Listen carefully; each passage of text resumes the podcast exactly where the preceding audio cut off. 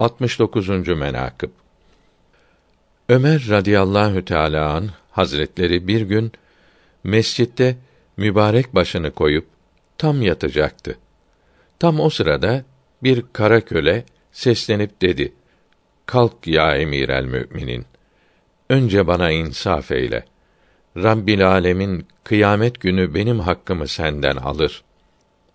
Hazret Ömer radıyallahu teala an acele kalkıp onun sözü gönlüne fazla tesir etti. Buyurdu ki: Ne iş yaparsın? Yardım edeyim. O köle dedi ki: Ben düşkün bir kişiyim. Elbisemi yıkayasın ve temizleyesin. Müptelalara, düşkünlere, dervişlere, hastalara yardım etmek senin üzerine vaciptir. Ömer radıyallahu teala an dedi. Evet. Hak senin elindedir. Ne buyurur isen öylece yapacağım.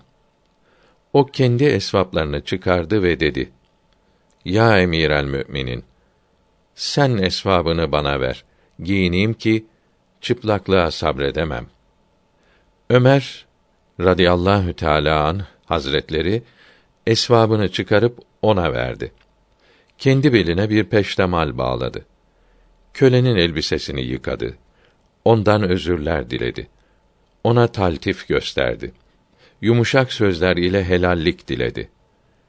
Köle dedi: Ya emir el müminin, eğer sana acımasam helal etmezdim. Sen bilirsin ki kıyamet gününde şarktan garba Müslümanların çıplakları ve açları ve zayıfleri ve fakirleri ve müptelaları haklarından seni sual ederler.